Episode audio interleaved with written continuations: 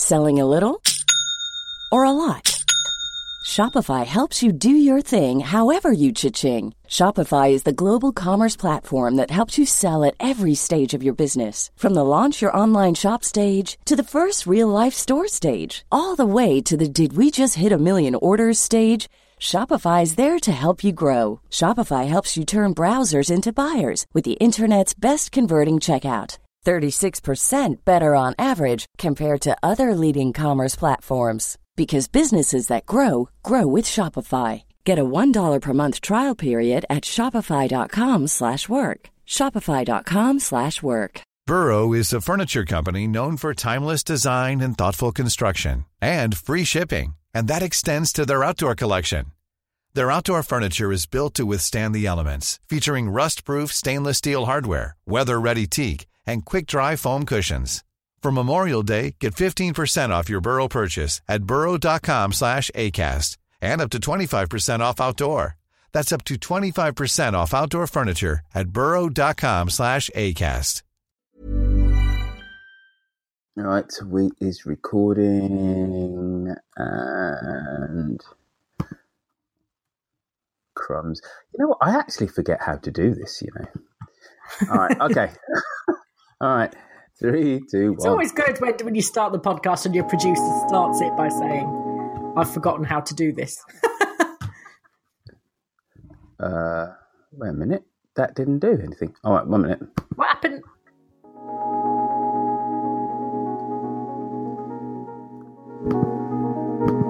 What's that music? I've, I've, I think I've messed up here. Hi, I'm Alexandra Banitsa Lukanka Sofia Gwivec Danube. Quick marry me before Brexit. Fucking Viktorova. Uh, hi, I'm Alexandra Banitsa Lukanka Sofia Gwivec Danube. Quick marry me before Brexit Viktorova, but you can call me Lexi. When I'm not strawberry picking, getting English lessons from Kirsty, working in Grey Gables, getting taken up Lakey Hill by Roy, or carrying Ian and Adam's baby, I like to listen to Dum Dee Dum. Fucking hell, that's a mouthful. I'll do it again. This podcast is a Roifield Brown production. Find others on iTunes. All right. Here I know. Dum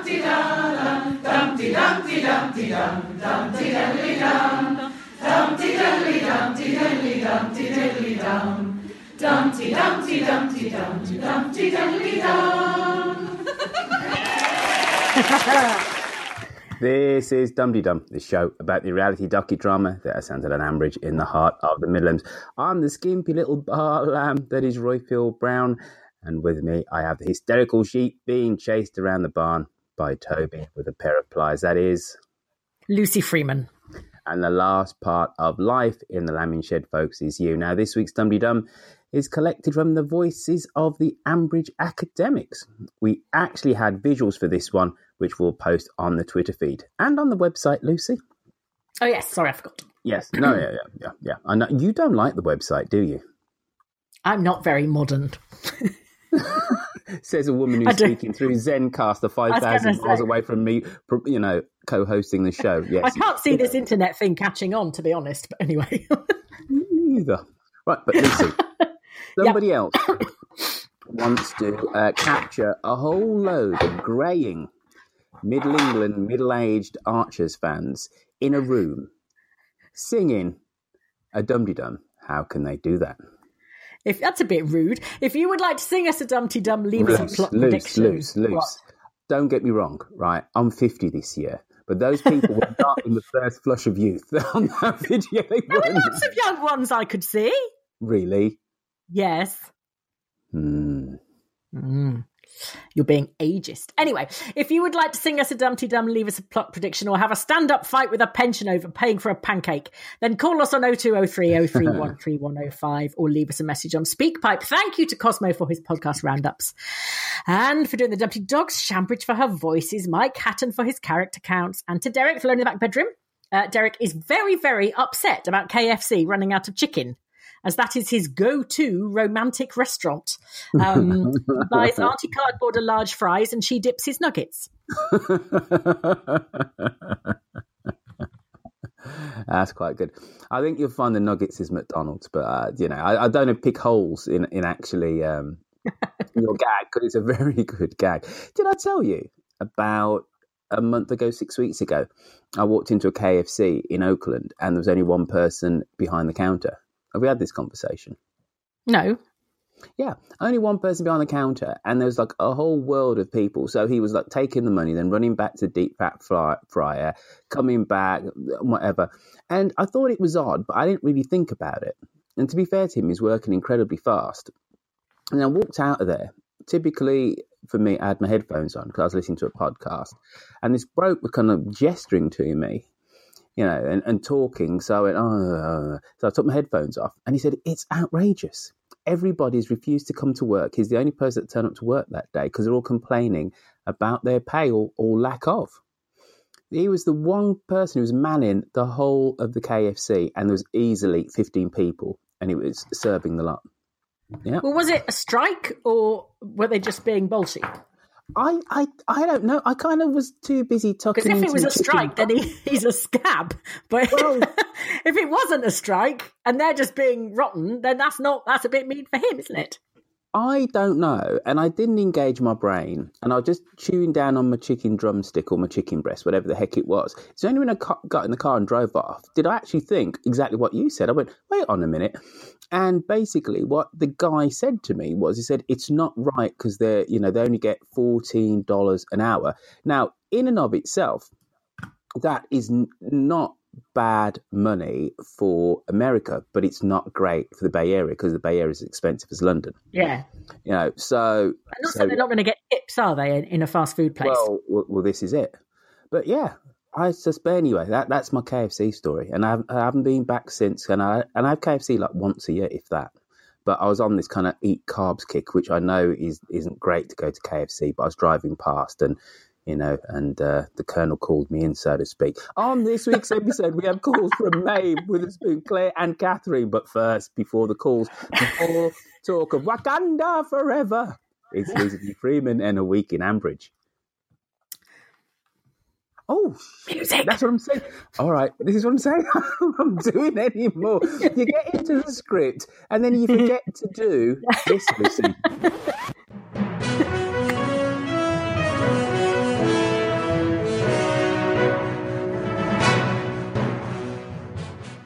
Well, I never thought I'd be listening to the Archer's omnibus and hear the words, get hold of the testicles and pop them all the way through. He won't mind you touching them. no, it wasn't Adam and Ian making a last ditch attempt to get pregnant naturally. It was Toby in the lambing shed with Eddie. Castrating the lambs, I mean, not just exploring that side of their sexuality. It was a frosty morning at church as the warring Grundys and Carters joined to share brotherly love and passive aggressive taunts. Alan preached a sermon about the good Lord providing, but somehow Susan managed to hear the parable of Get on Your Bike by St. Norman Tebbit. Toby did the lambing and nothing died, we don't think. He's really got to grips with life in the lambing shed. He's got the ewes doing aqua aerobics. He's found them all doulas and he's giving them lavender oil neck massages. If I was Pip, I'd be worried the second she goes into labour, he'll be there with a coil of rope and a testicle clip, rubbing her down with straw. Brian was dithering over whether or not he should fall on his culvert and resign his chairmanship of the BL board. Piggy went to see him, and it was either raining or Brian was in the shower, which must have been a bit of a shock when a furious little nonagenarian banged on the cubicle just as he was rubbing on the radox and wondering whether his yield was getting smaller. Peggy was outraged at Brian's cowardice. Take a leaf out of my book, Brian, said Peggy. You must stick to your guns, even if you are completely wrong.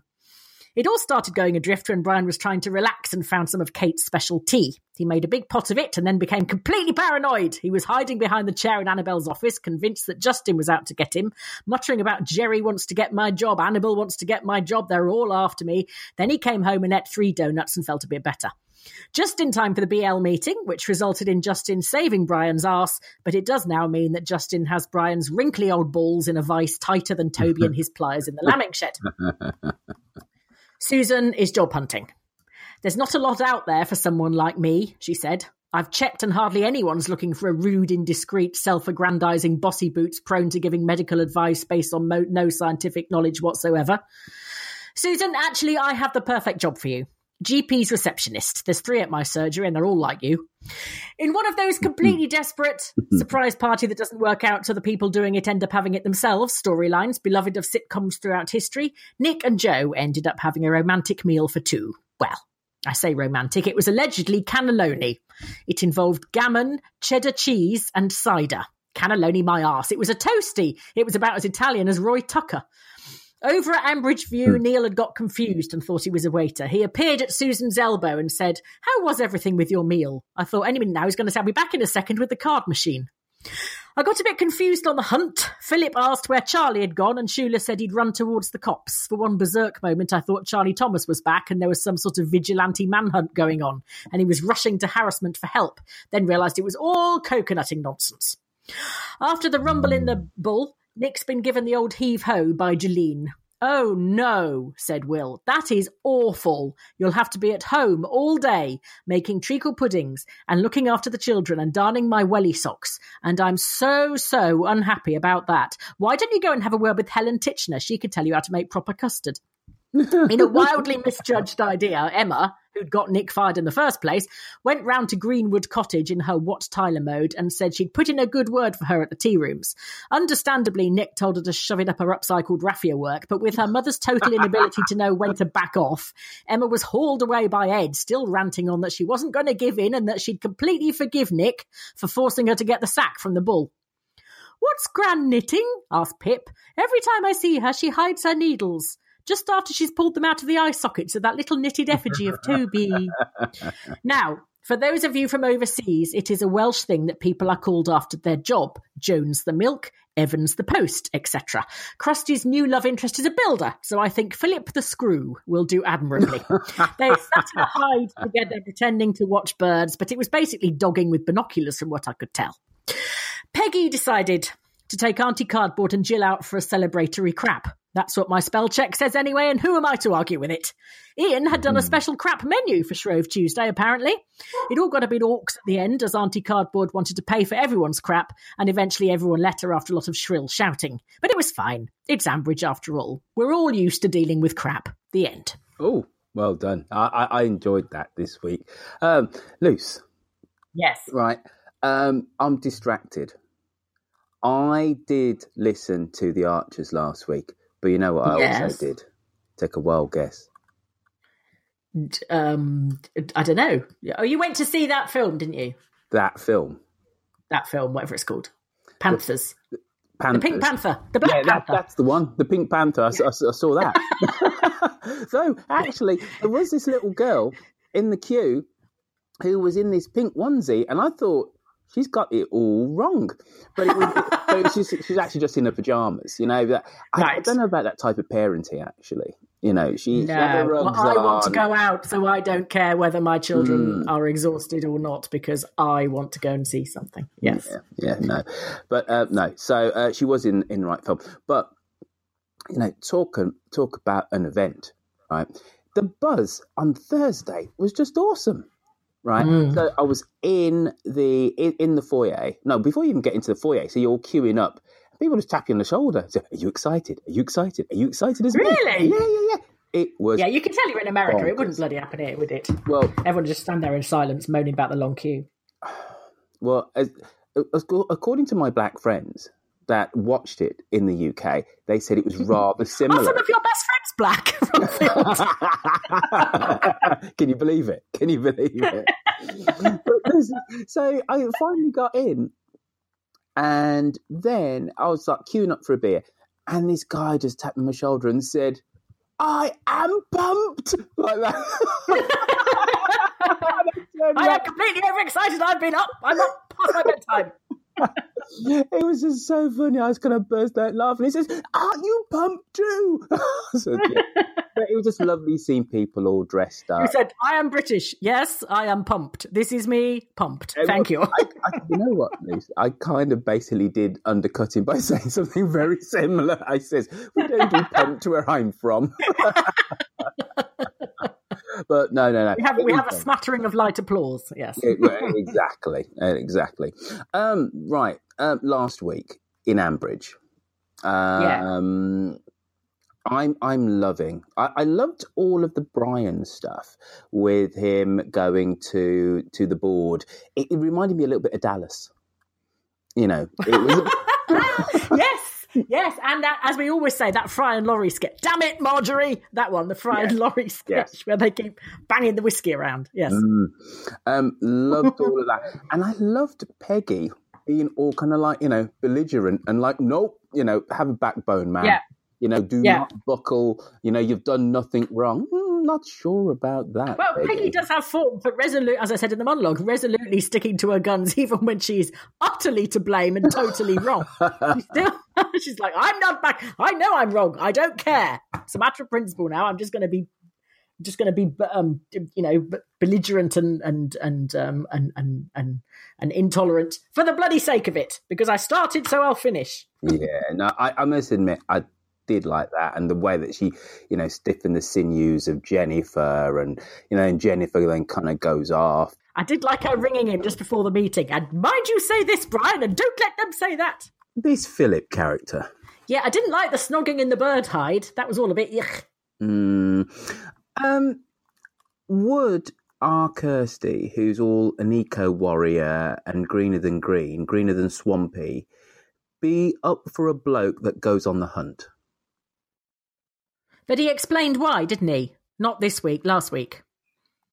Mm, He said it's about um it's about, you know, it does a lot to protect the countryside and yada Uh, yada yada. I- I- and I'm not against that as an explanation, but wouldn't she be a little bit more skeptical? Wouldn't he need to explain it a little bit more?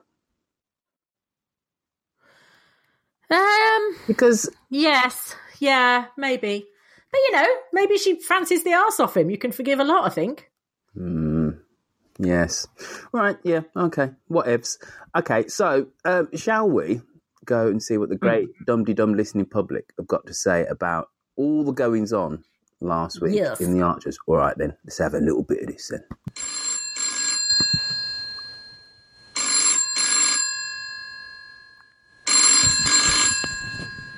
Hello, Ambridge 3962. Who's first, Lucy? Maeve. Oh, she's back. Right now, uh, call quality on this is not the best. Uh, That's because she's in a cupboard, though. To be fair, oh, oh, I thought it was I little don't know why she's still in a.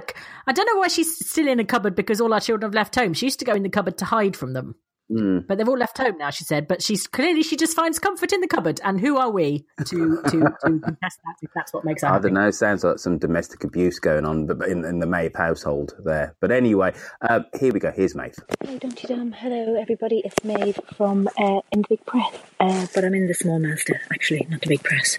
Um, the kids have left home. Hey, uh, that's another, another, another long story. Anyway, the reason I'm ringing is is because I just want to express my um, uh, hatred of Will. What a total arse. Uh, I think his and Nic's um, relationship is um, teetering on the brink of collapse. Um, I think that uh, Nic is very unhappy, and um, her uh, being sacked by Jolene, the snake, um, is probably going to tip her over the edge. And I think she'll get com- probably, probably, maybe heading into a storyline about depression. I don't know. Anyway, I'd be depressed if I was married to, to, to Will, um, to say the least, and had a um, Damien esque stepson like uh, George. Anywho, that's all I want to say. Hope everybody's well, and uh, catch you later. Bye. Bye. Goodness. It's a whole. Well, that wasn't the endless. Where the hell was Yeah. she this time? The Mazda, she said. But it's like Oh, she's in the Mazda. I thought you meant she was in Asda. no, the Mazda. Oh. But why was she whispering? Maybe there was someone on the back seat asleep. what goes on in Maeve's life? This is. Can I just say um, yes. um, that I detest, like everybody, I detest Will Grundy. And I know we talked about the, the long character arc of, all the, uh, the, the the plot points of the Will and Ed, uh, you know, um, Cain and Abel like scenario, and the fact that they did a switcheroo, didn't they? It was always Ed that Yeah. was the you know the wayward one, and and Will was nice and good and stable, and then they've done a switcheroo, and in the last couple of years, Well, he's still stable. He's just horrible. well, yeah, He's yeah, just, he's um, horrible, but he always was the nice one. He was was the nicer brother. Well, not not. He was the respectable brother. I'm going way, nice way, way back. You know, Ed was always wayward and was getting into scrapes and stuff and was a worry. Let's put it that way. Anyway, Yeah. whatever. Yeah. My point is, in the last few years, after Ed shot the dog, Yeah. they kind of had a bit of a quiet rapprochement, didn't it? And it was through their partners. Yeah. And they were Yeah. kind of, you know, they weren't drinking buddies, but they were tolerating each other, etc. yeah. Yeah. I love this return to hatred. I love it. You're never happier than when someone's battering seven bells out of someone else, are you? Well, it's like it's it's part of the firmament of of Ambridge. The two Grundy Mhm. brothers are not supposed to like each other, and I Yeah. like the the tension at the core of it. In that their partners were trying to get on, now they've fallen out, and and Mm. also I like the fact that Nic is so different from Emma that Mm. she is, you know, this bundle of naivety with niceness, with a certain amount of shallowness, being led by her evil husband. I love it. I love the whole setup, Mm. Luce. I, Yeah. I love it. Yeah, it's nice and complex. They're proper complex characters. They're not just Absolutely. one dimensional. Mm, mm. And um, but it's interesting how many people have said on the twitters this week um, that there are shades of Rob in what Will's doing, and that he's trying to sort of undermine her and saying, "Oh," because the first thing he said was, "Oh, I never thought I'd be. Oh, I wasn't expecting to have to cook the children's tea Mm. because now you haven't got a job anymore. You know." You can do what women are basically. You can do what women are supposed to do, which is stay at home and look after yeah, children. yeah. And her, yeah, and, uh, her sense of fury at you know she's like, i'm in this house cooking dinner or doing laundry and that's it and he's like and the problem with that is what you know Yeah, exactly. She loses ideal. her job in the ball, and the first thing he says was, "Well, we don't need the money, you know. So, yeah you know, yeah be go go home and be a good wife." yeah I, yeah ooh, ooh, don't don't like him. But I know, What, what a great horrible. character! What a great character! but partly i think uh, i think part of the problem is the way that the boys were brought up because they saw Clarrie never compromised anywhere. She worked flat out, doing about 18 jobs all at once to try and bail out the Grundy finances, Mm, but also would never dream of cooking something out of the freezer or oven chips or, you know. And it was always given the chance, she would rather not work and she would rather stay at home and look after the children. And both boys just assume that's actually all women want to do because of Clarrie's example. Mm. I, I- I think there's, there's there's a lot of truth in that, and I know we had a call some months ago, and somebody said something remarkably similar, and then I think it was you, can't remember who who then followed it up by saying, but you know, uh, Clarrie did do all these other jobs, but from Will's point of view, he's he's deeply, deeply, deeply conservative Yeah. and he just believes a woman's place is at home and he would turn around and Yeah. probably say yes my mum went out and did these other jobs and, and you know and she worked in uh, she worked for um, the Bridge Farm And I always swore my wife wouldn't have to. that Exactly, sort of and that's the reason why I work so hard, and I've got my own, Yeah. you know, and I've Yeah. done so well now. And- And he disassociates himself from um, past Grundy struggles that way, doesn't he? You know, look at me Yeah. now, type of thing. And he looks down Yeah. at Ed about the fact that he can't do that for Emma, doesn't he? That you know Emma has to go out and have three jobs, and it's because Ed's not pulling his weight, etc., etc. Yeah. You know, he, he's Yeah. absolutely said that. You know, yeah. I, I love it. I didn't like all this, you know, Grundy boys starting to like each other stuff. Hated it. Back to form. Awesome. Well, normally, normally what happens is we have a crisis where something threatens either uh, Ed, Eddie or um, or Clarrie, and then the boys pull together to save the family. Mm. Do you remember, like last time when when Eddie was being threatened? There were poachers, weren't there, and they were worried about Eddie, and so they went to go and help, and then they sort of Oh, worked yeah. together. Yeah, yeah, yeah. and it, that's how it kind of it, that, that's how it sort of deals itself out this this Mm. this scenario so we'll just have to see what happens next i bet it will be joe dying won't it Stop it. Joe, 'Cause that's Joe's on the not going to cards. die. we can't have this much reminiscing. We've been through my Susan, how they met. We've got, you know, it's, it's endless. Of course, he's going to cark it. Ever since Joe's been in the Archers, which is the late seventies, which I know is before you and I were listening, but there never was a Susan, was there? Susan was always before. I think so. Yes. Hmm.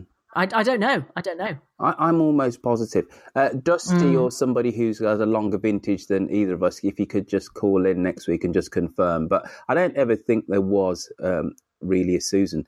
And it was also it's interesting, and I had to read up about this um, a couple of months ago, that when the Grundys were introduced, they were introduced as a family that was always there.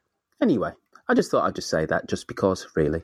Uh, now, uh, shall we have another call, Arloose? Yes, why not? Who do you want?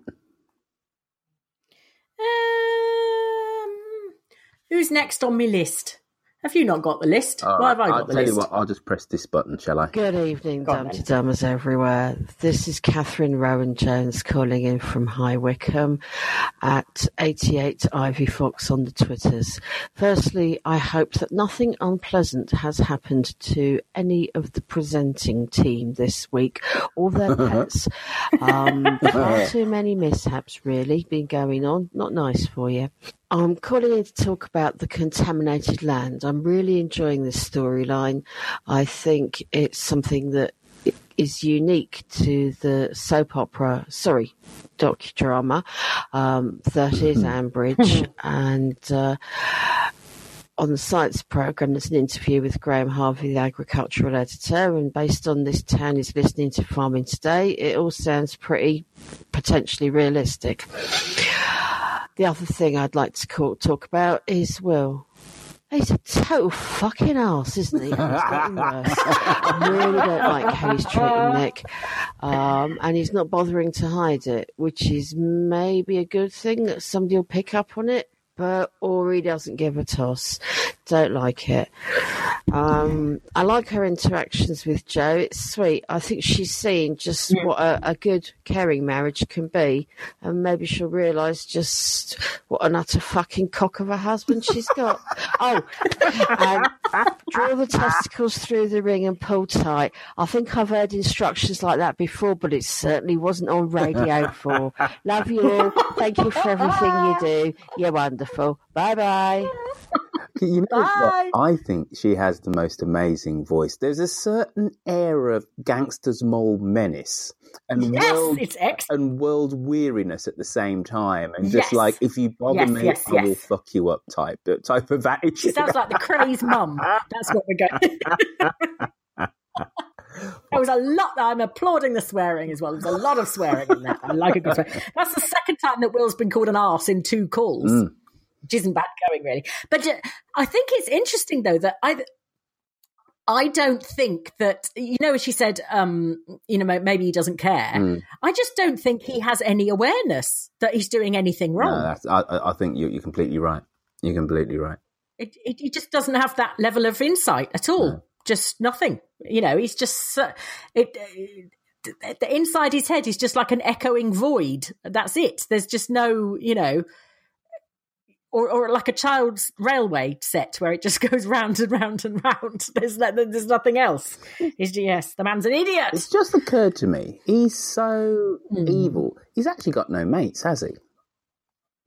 No, no. When they when they were all teenagers, wasn't he mates with Roy?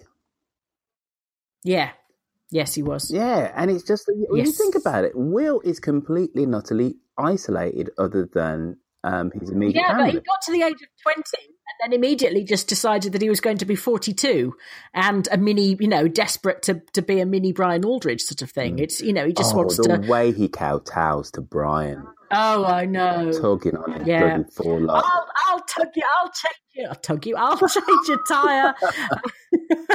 Didn't go that far, I don't think. But I'm Mm. sure Brian suggested it, he would. I'll change your tyre, Jennifer. I'll do this. And he loves the fact he can call him Brian and Jennifer. Mm. And, you know, when when silly old Nic said, they've been really good to us, I thought, no, they haven't. They're not at all. They've just treated you like an employee. They haven't abused you, but they haven't been really good to you. They've just employed you. That's it. But I think from from Nic's point of view, remember there was that uh, the whole Farrago around the shoot, and and and Will kind of slightly got it in the neck about it, and he was upset about it. And Nic went to Jennifer and said, actually, Will didn't screw up. So there there is, though it's definitely master Yeah. and servant. There is a, you know, a But yeah, relationship. there's just this. Will has this desperate need for feudalism, doesn't he? That's the only way he feels he feels vindicated is is by you know having the you know I'm sure he'd, he'd be offering up Nic for de seigneur given half a chance, but I think of um, Lucy, that, that that's the line of the show. there's, a, there's a desperate need for feudalism. No, but you know what I mean. And he can't stand it that Ed, who he sees as feckless and doesn't play the game and doesn't doesn't, you know, go along with feudalism, um, is is you know quite happy and trundling along. I mean, he's not great, but he's okay, you know, and that really annoys Will because in his in his universe, if you do not do uh, if you do not follow the, the the the you know if you get above yourself or you do not follow the predestined path that your class is supposed to make you stick to, then it's all, it's all going to go wrong and it serves you right. Mm, mm. He can't bear the thing that he cannot bear about Ed. And what r- riles him is that not that Ed is, you know, Ed's got no money. He's a, he, but he's happy. He, he Ed can Ed can find happiness in strange things and uh, just quiet, quiet, whoa, whoa. quiet, Ed's very, really very minor happy. things. No, that's what I mean. He's not he's not happy all the time, obviously, but you know, he's got a really good relationship with with Emma. He and well, that's the real problem that Will will never ever get over that. Mm. To be fair to him, though, He nearly said it, didn't he? He nearly said it when he was having that chat with Nic when she was upset. And he said, Emma's jealous, blah, blah, blah. And she said, What do you mean? And he said, Well, because you're lovely and and you're nice and you're a good mum and you're this and you're that. And that's why I, ch-. and then he stopped the sentence and start changed it. And he was going to say, That's why I chose you. it has to be said, right, that if somebody who look at it from Will's point of view, and and I and you know I don't want to look at anything from Will's point of view, but in this regard, you have to. He loved Emma. She had an affair with his brother. Right, you're gonna. That's gonna take you some time to really forgive and forget that. Yeah. you know, and so his and yeah, his dislike of the pair of them is rooted in a a quite understandable human emotion, considering what happened. Just, Mm-hmm. just Yeah. saying, Yeah. saying, Yeah. Yeah. you know. Mm. Right. Um, and just and just just whilst we're here, and I know you did mention it. I do. I, I- know I'm a sentimental old fool, but I do like the Joe and the Nic stuff. Mm. You know, and I do like the little insights that you do get to the, to, you know, to the Grundy household. You know, the fact that Joe was wanting to cook this meal for Eddie, because we always think that Joe is just, you know, always on, on the on the take on the ma- yeah, on the make. He's always, always something slightly dodgy, but actually, you know, he does he does love his son and, and his daughter. I, I know I know I am the the cynical one of this uh, duo, but I was walking along through the forest listening to that episode, and when he was talking about um, Susan, his wife Susan, and um, she was wait she'd been she was waiting for some flash bloke, as he put it, to come and dance with her, and he never turned up. yeah, Um, and my eyes filled up with tears as I was walking along. the idea of them dancing in a cornfield and her and her, you know, uh, her heels sinking into the mud and everything. It was just very sweet. Mm. No, you know, and, and we do get these these beautiful moments, um, not just with the Grundys, but you know, all scattered all, all throughout this, and uh, you know, and they're well placed and well timed. Um, Sal, we have another call. Yeah. Oh, yes. It, but before that, I just thought no, something then. else I really liked. All right, then. Go. Sorry, I just thought of something else I really liked this week was um, uh, somebody po- pointing out that Alistair and Shula had managed to get every Mr. and Mrs. question wrong. Oh, oh, that was a big thing. Uh, after you and, and Robert last week went on about Oh, uh, yes, yeah, yeah, yeah, yeah, it was it was all all on our Twitters, wasn't it? Oh yes, and also we forgot to address Catherine's point about um um about uh, Robert and his endless injuries. Yes, we're giving him we're giving him some time to recuperate, to get over his various head injuries, pubis injuries, and any other bits of himself that he's injured. So he will return like Iron Man, fully indestructible when he's got over everything. Managed to go a week without snapping something. Yes. Right, shall Oh, so, um, yes, Witherspoon. all right, now. cool. All right, here we go. Greetings, Lucy Roifield, Millie Bell, and all Dumpty Dummers around the world. It's Witherspoon and Angus Haggis here. Last week, I noted the return of the Shakespearean drama of the Grundy brothers, and Robert mentioned that the game show Mr. and Mrs. kicked it all off. He wanted to ask me about the American version of it. I chuckled because it was exactly what I was thinking about at that very moment. The iconic 1960s and 70s show was called The Newlywed Game, hosted by Bob Eubank, and featured four couples competing for that fridge freezer. The host was famous for using the euphemistic term making whoopee, and it took me a few years as a kid to understand the question Have you ever made whoopee underwater? Anyway, it seems that the scriptwriters have grown bored with Nic and Emma being bosom buddies. In the critical scene, Will was his typical obnoxious and chauvinistic self, and Ed was reluctantly going along with Emma, who surprised me with her insight and sensitivity, as I'm not always her biggest fan. But what surprised me the most was Nic's personality transplant. I was so ready for her to assert herself against her husband's wishes, to accept Emma's fig leaf, and for them to hug it out. But no, she rejected her sister in law's peace overture. What motivated Nic there? I, for one, don't know. I'd like the writers to greater flesh out Nic's decision so that it makes sense to us. In the meantime, we again have the Montagues and the Capulets, but both with the surname of Grundy. Remember all, there's still Sticky Fingers George, who's now nearly 13, to think about. he, along with Ben and Rory, should be making their re debuts one of these days, and this psychiatrist is worried that he's going to be one screwed up kid. What do you think? Talk to y'all soon. Mm. Uh, c- couldn't agree more. He's going to be a proper, proper basket case, but uh, an interesting and a compelling character because of it. My God. Him and Henry. Can you imagine? Jesus. Yeah, you you, you literally have um, the the makeups of a kind of mass killers on your hands there, don't you? You, you really do. You really do. Mm.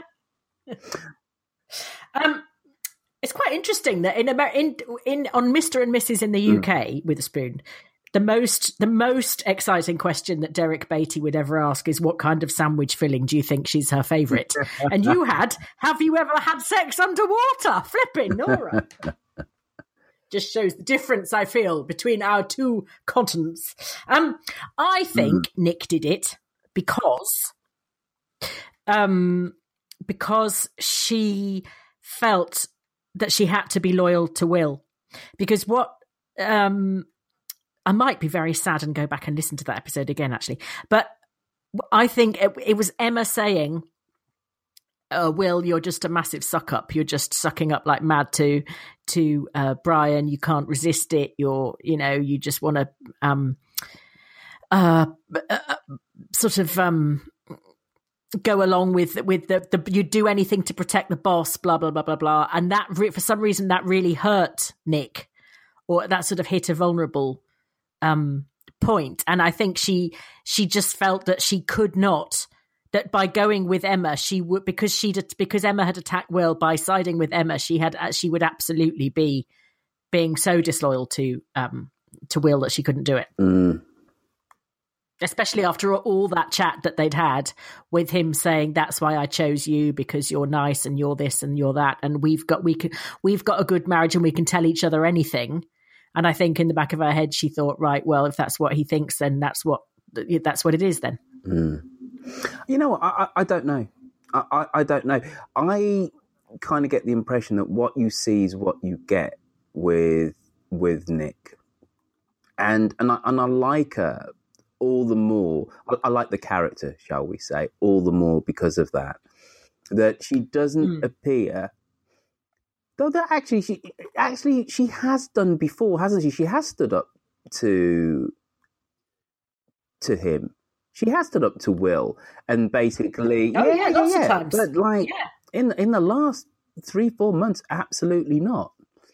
You know, and and I, and I go back to that scene where she goes round to Jennifer and says that you know I I, can't, I I forget exactly what happened, something to do with the birds and the beaters or something or another, and she says you know Will didn't didn't screw up and you know the shoot wasn't good because It was the dogs. It was the dogs getting. It was Justin Elliott's friends' dogs getting loose and um, upsetting the pheasants, which meant they all left one particular. yeah exactly so, so yeah Um, so the shoot w- wasn't good because of it. Um, but that showed such showed the strength actually of, of their relationship and that she had absolutely had his back. She knew that because of his But that was before this conversation. Hmm. She when she was she got really really overly uh, more upset than would be normal in that conversation with Will when he was saying nice things to her Mm. and he said why are you crying and she said because you don't normally say stuff like this and I think that kind of made her not appreciate him more god help us but it it made her think he really does love me he might be he might have massive faults but he really does love me Mhm. and that's what kind of switched her to thinking she was going to defend him come what may Yeah, he's a he's a horrible shitbag, right? And he's just uh, he is, and he's a wrong un, he's a wrong un as as a human being, but he he is a good good character. I just hope that he doesn't get painted with any more darker shades because it just would just you know you then you literally just need to just boo and hiss whenever he, he, he comes on the radio. But we don't want to roll lines do we i Well, mean we've, he, you know, he is, had you know, he's on the spectrum, isn't he? Now he's Mm, definitely on that spectrum, mhm. and we and I think the script writers need to be careful that they don't push him any further down the spectrum because it is Yeah, just it will not be um, believable for us as the listeners to have two such evil evil cads in quick succession. You know, just just where he is right now, um, I, I think is just just about believable and stuff. And uh, it, I, and I love the whole dynamic. As I said, I, I'm glad this is all happening. You know, it's all right having Yeah. having sweetness and light and stuff, but the Grundy boys are just not supposed to like each other. Full stop.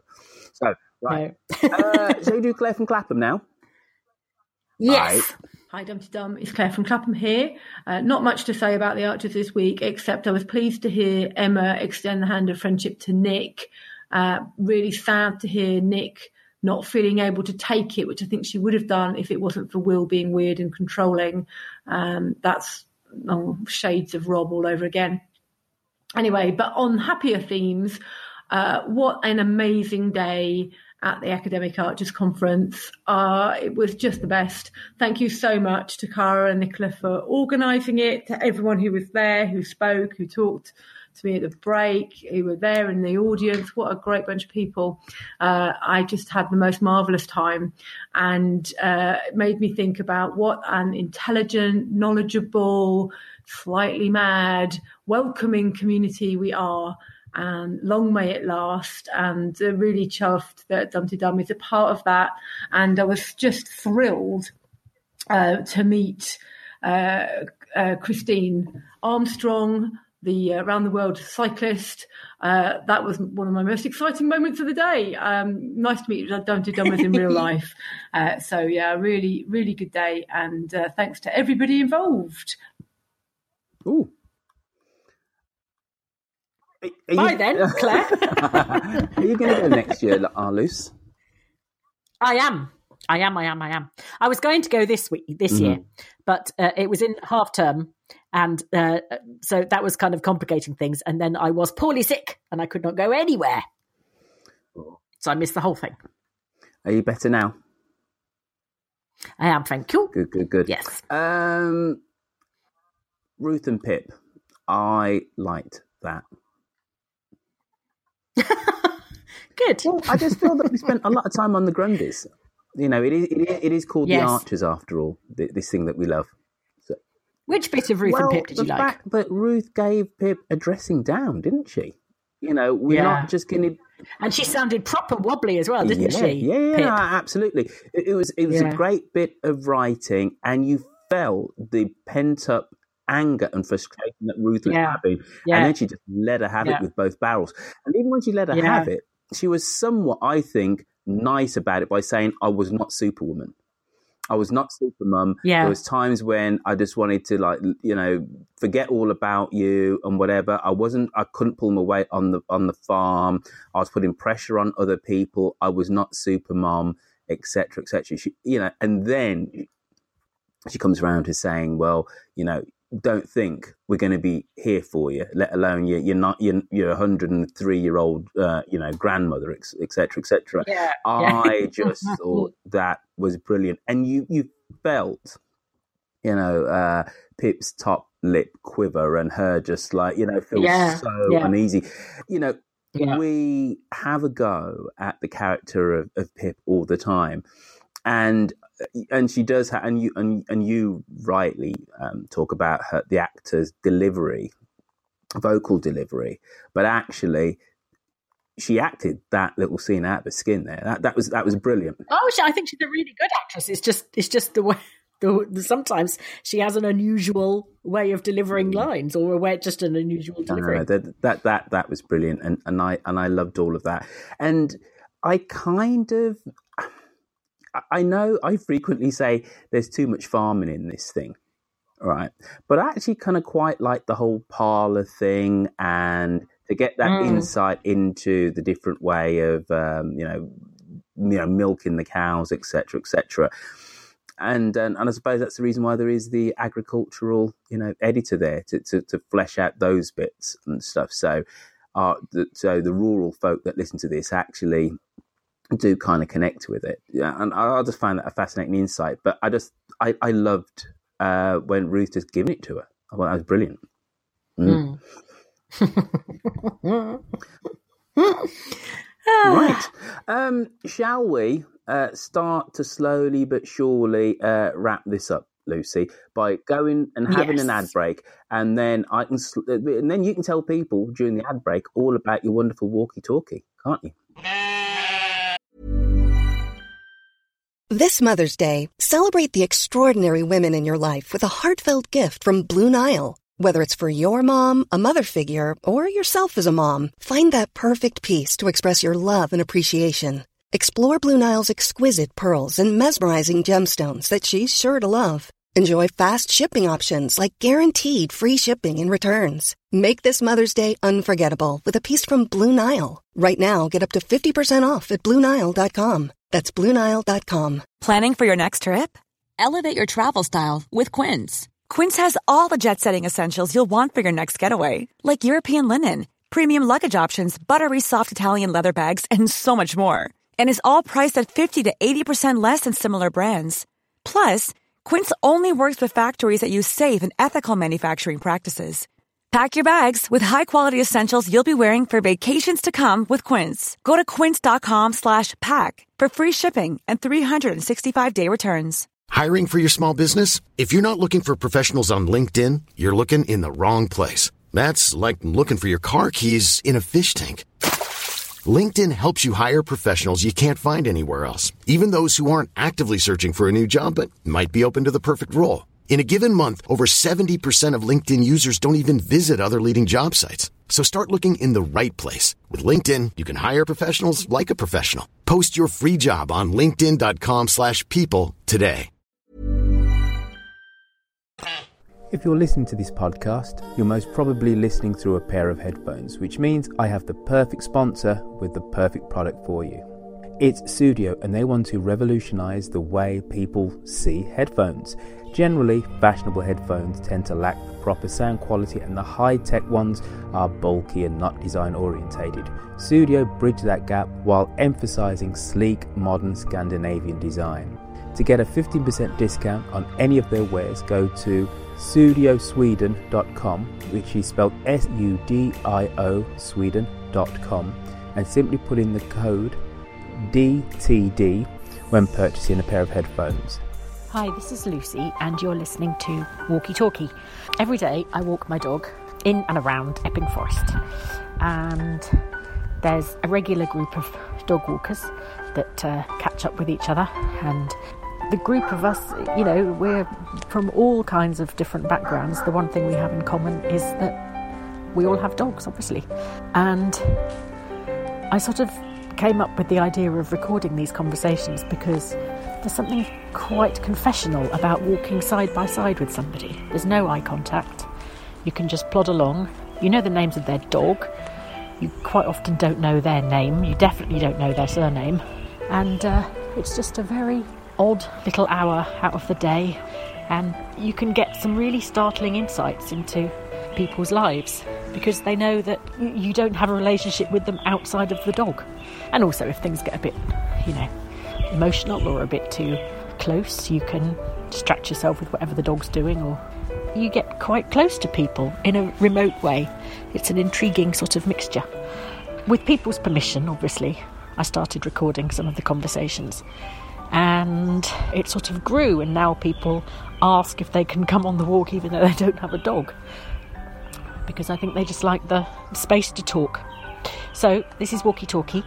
I hope you enjoy it and I'll see you in the forest. Right then, shall we now have a social media roundup from our Millie Bell? Yes. I. Good day, everyone. Well, lots happening on the forum this week. We had a very naughty Valentine's Day poem from Martin Lightburn.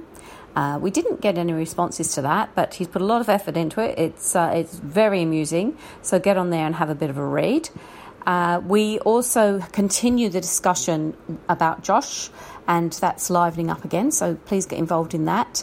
Uh, there was a, also a discussion about Neil. No, no, no, not Neil. Uh, he's obviously very popular, and uh, people are not wanting him to be the one that's bumped off. And I'm not really sure why we're talking about losing a character because I haven't seen that forewarned, but maybe you have. Uh, and of course, I love Neil too, so I don't want him lost.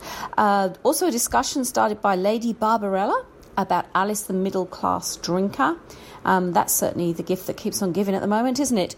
And also some talk about the Academic Archers Conference, which I was following on Facebook, and I was so, uh, you know, I really would love to be there. I wish it wasn't quite so far away, and not really sure that they're going to be doing an Archers one in Australia. Yeah, a bit of a minority fan base here, but anyway, um, if you did go, very jealous, and we'd love to hear about it on our Facebook page. On our Facebook page, which I was talking about, fantastic segue, Millie Bell. Uh, we wondered whether, if uh, Susan left her job, that Nic could apply for it. And Heidi Griffiths pointed out that Emma works in the tea room, so maybe not. Um, and Teresa de Billot said Kate needs a manager for her yurts, which I'd completely forgotten about. And what is happening with that storyline? So, good point there. Uh, Witherspoon wondered whether the scriptwriters are trying to soften Will's hard edges a bit without changing his basic view of the world. Uh, Melody Syracuse said, I don't see Will being softened up. I see Will trying to isolate Nic. You don't need a job. Mm-hmm. We're all you need. Just stay home, take care of the kids, make my meals, never see any of your friends, and always remember that Emma is jealous of us. I must admit, Melody, I actually don't think he's supportive at all either. In fact, I think he's a little bit dangerous. But anyway, Jared Pearson said, I think he's a hat tipping yes master, toadying relic of a feudal age and also a weapons grade bell end.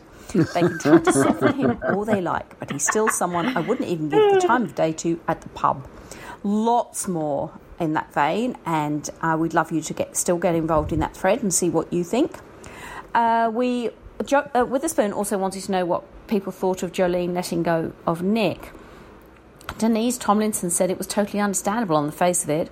On the other hand, would Nic have kicked off like that at work? Not sure she would. Denise, I'm totally with you. It was so, so out of character. And in fact, later on, as we know, her response to Emma trying to solve things also didn't make sense to me. Janie Allen also said, I don't think she has. Sounded like Nic heard Jolene say she was going to rearrange sit- shifts, so she wasn't on for a while, and she took that as meaning uh, that she wouldn't have um, a job behind the bar. Um, no, I think she got that she doesn't have a job anymore. At least that's certainly what it looks like to all of us, especially with giving Toby her shifts. Um, and I had pointed out that if you tell two different fibs to two staff members in the same tiny village, they will inevitably find out. Uh, Joanne Smith said, Wasn't she just being discreet by telling Toby that Nic wasn't available? Clearly, Nic was well aware that there isn't really a shortage of work, but it's none of Toby's business why Nic isn't getting any hours right now. Telling him a fib keeps him from knowing Nic's personal business unless she herself chooses to tell him. Yep, look, you're right, Joanne, and uh, I'm sure jo- Joanne, Jolene was doing her best in the circumstances, but she still wasn't being honest. And I just think in a small village, and I live in a small town, these things get out. Um, so you have to find a better way to do it. Uh, we also talked about on, uh, I think it was February the 14th here, Brian, headless chook, tactless twonk, have I missed anything? Because just before that meeting, uh, he was really behaving strangely and, you know, a bit silly, I thought. And Martin Vanden Heuvel said, once more, we've got our fair share of shouting last night. But hey ho, it's actors doing a lot of shouting on the Archers Month the editor's way of thank- thanking us loyal fans for our support. And there are some other answers on the thread, but I did rather love that one. Uh, we also talked about uh, the Valentine's Day. Look, I'm going to tell you here and now that episode of Valentine's Day was way too soppy for me. Really, I haven't got time in my life for that crap you know, 13 minutes I didn't need. However, I was very much in the minority. Witherspoon, who I do know is a romantic, I loved the episode. Um, Claire Cadigan pointed out that she was a bit worried about Joe after that episode. Um, Guy Ladbrook said if I didn't like Archers because he thought it was at its finest, he suggested EastEnders for me. Uh, I just don't like Soppy. I like the rest of the Archers though. Uh, Glyn Full of Love also quite liked it. Um, look, lots and lots on that thread. Please do get involved. So, a reminder you can speak to us on the forum or you can speak to us on Facebook. Either way, we don't mind. We want to talk to you. It's a fantastic way to get involved with 1,700 other people who have the same interest as you. So, until next week, this is Millie Bell saying, hooroo. Oh, well done, Millie Bell. Thank you for that, as always. Uh, Luce, uh, do you want to hit us with some uh, tremendous tweets of the last seven days? I shall. Um, when I can find the right bit of the script. Where am I? Yes, the Cross Fox. Is Joe going to die in Nic's arms, chewing a lump of cheddar and doing the fandango? Any tweet that has the word fandango in it is a winner as far as I'm concerned. Bucky Swires said, my thoughts on Toby fluctuate regularly between selfish idiot to well meaning idiot. I can't seem to shift the idiot bit though. yeah, I understand that. Uh, Noy Grufty. I just impulse bought some kefir. I blame Susan Carter. It looks like someone has already drunk it once. Ugh. Uh, Paul Truman mm-hmm. said, When I picture Philip, I see a slightly sweaty faced, flappy handed Welsh sex octopus. the hell does a Welsh sex octopus look like? And he also said, no one in the history of radio has ever sounded this excited about a Wednesday night out in Stoke-on-Trent. That was when uh, Clarrie and Eddie were going off to see Jersey Boys. And final one, tweet of the week. John Kavanagh. Hmm. You all right? Yeah, I was just saying, hmm, I was just waiting. That's mm, a, a yeah. Hmm of anticipation. John Kavanagh. This is a long one. This is mm-hmm. a this is a tour de force. This is John Kavanagh. Roy, what did you find with Philip? Blue tits. Kirsty. It was certainly cold. Roy. Bitten? Kirsty. Well, gently nibbled. Roy. Lark? Kirsty. We certainly did. Roy. Swallow? Goose? Kirsty. yes to both. Roy. Thrush? Kirsty. Thankfully, no. Very good, John Cav. Good that was amazing. Heavens, that that was amazing. That's going to tweet of the month. All right, folks. Um, Dum Dum, uh, go there. It's got shop. Um, it's also got uh, Tractor and our good people at Tractor that that kind of make make that for us. So they've upgraded the server that to switch it off and on again, or some another, or hit the machine where where it comes out of. But it's all better and faster now. So so thank you uh, for doing that. But also, if you want to see the, a little tiny bit of the academic archers, the bit where everybody does the dum dum, uh, go on to dumdydum.com and it will be on the homepage by the time that um, you um, are listening to this on the podcast. So so dumdydum.com. Um, and then I've forgotten uh, what to say next. So then, oh, do you want to read something out in red there, Lucy? Uh, yes, I'm sorry. Um, if you would like to help keep our little show on the road, oh God, there are two ways this could be done. You can donate by hitting the donate button on the site, or you can sponsor us via patreon.com. And remember to get in contact with us. You can send us a voice message via SpeakPipe, uh, which is on our website, or you can call us on 0203 Now, I do know that um, every now and then, um, folks, um, crumbs. Was that you? Getting lots of messages, Rolf. It's you. Oh, oh okay. Um, now, I do know that um, every now and then um, our um, visually impaired uh, listeners have problems using the speak pipe. And I know that we have a listener um, in the US who is blind who wants to call in. So if you are outside of the UK, it's plus four four. 203 031 3105. So you can, it does work internationally and it's uh, if you leave it to a couple of minutes, uh, the cost of the call shouldn't bankrupt you. So if you're visually impaired and can't use SpeakPipe, um, use that number. Or if um, you, you, you, your eye, your eyes work, uh, great, use that number outside of the outside of the UK. If by any chance you cannot um, use SpeakPipe. Um, on social media, you can find me and Lucy at Dum Uh, Lucy is at Lu- oh, Lu- oh, Lucy it. V Freeman. and I can be found at Roifield on Facebook. You can go and join the Millie Bell and Witherspoon uh, Three Ring Circus and uh, go join um, all those wonderful people who like hanging out on Facebook and um, having fun talking about the Archers. We didn't really talk about Black Panther, Lucy. We managed to get to the end without me waxing lyrical about how wonderful it was uh, just to be part of um, an event. And I only be all kind of like, oh, you know, maybe proud to be black and all that kind of malarkey. I'm going to put that completely to one side. But what I would say is that for a film which is fundamentally um, a Marvel movie, shed load of politics and a whole load of, of emotion and a compelling, believable uh, antagonist and you know, and I just you know, I'm not saying that Will Gu- Will Grundy's Killmonger, right? But uh, having someone who's a baddie, but his motivation makes sense, and you go, mm, yeah, you've got a point there, right? And you were done wrong. Uh, makes for the portrayal of the antagonist um, much more believable. So I, you know, it just kind of goes back to what I was saying before that I think um, we have to be careful, or at least the script writers have to be careful how much um, malice and vitriol they, they throw at the character Will Grundy because he will just become totally a caricature. And I think he's bordering on it now. But when you think of the fact that his brother, who he's never really liked, you know, went off with his wife, you know, well, there is reason for him just to be the, the hateful little shitbag that he is, really. But hey, Black Panther, uh, you don't need me to be an advocate for it. Um, it, it it's a wonderful piece of, of movie making.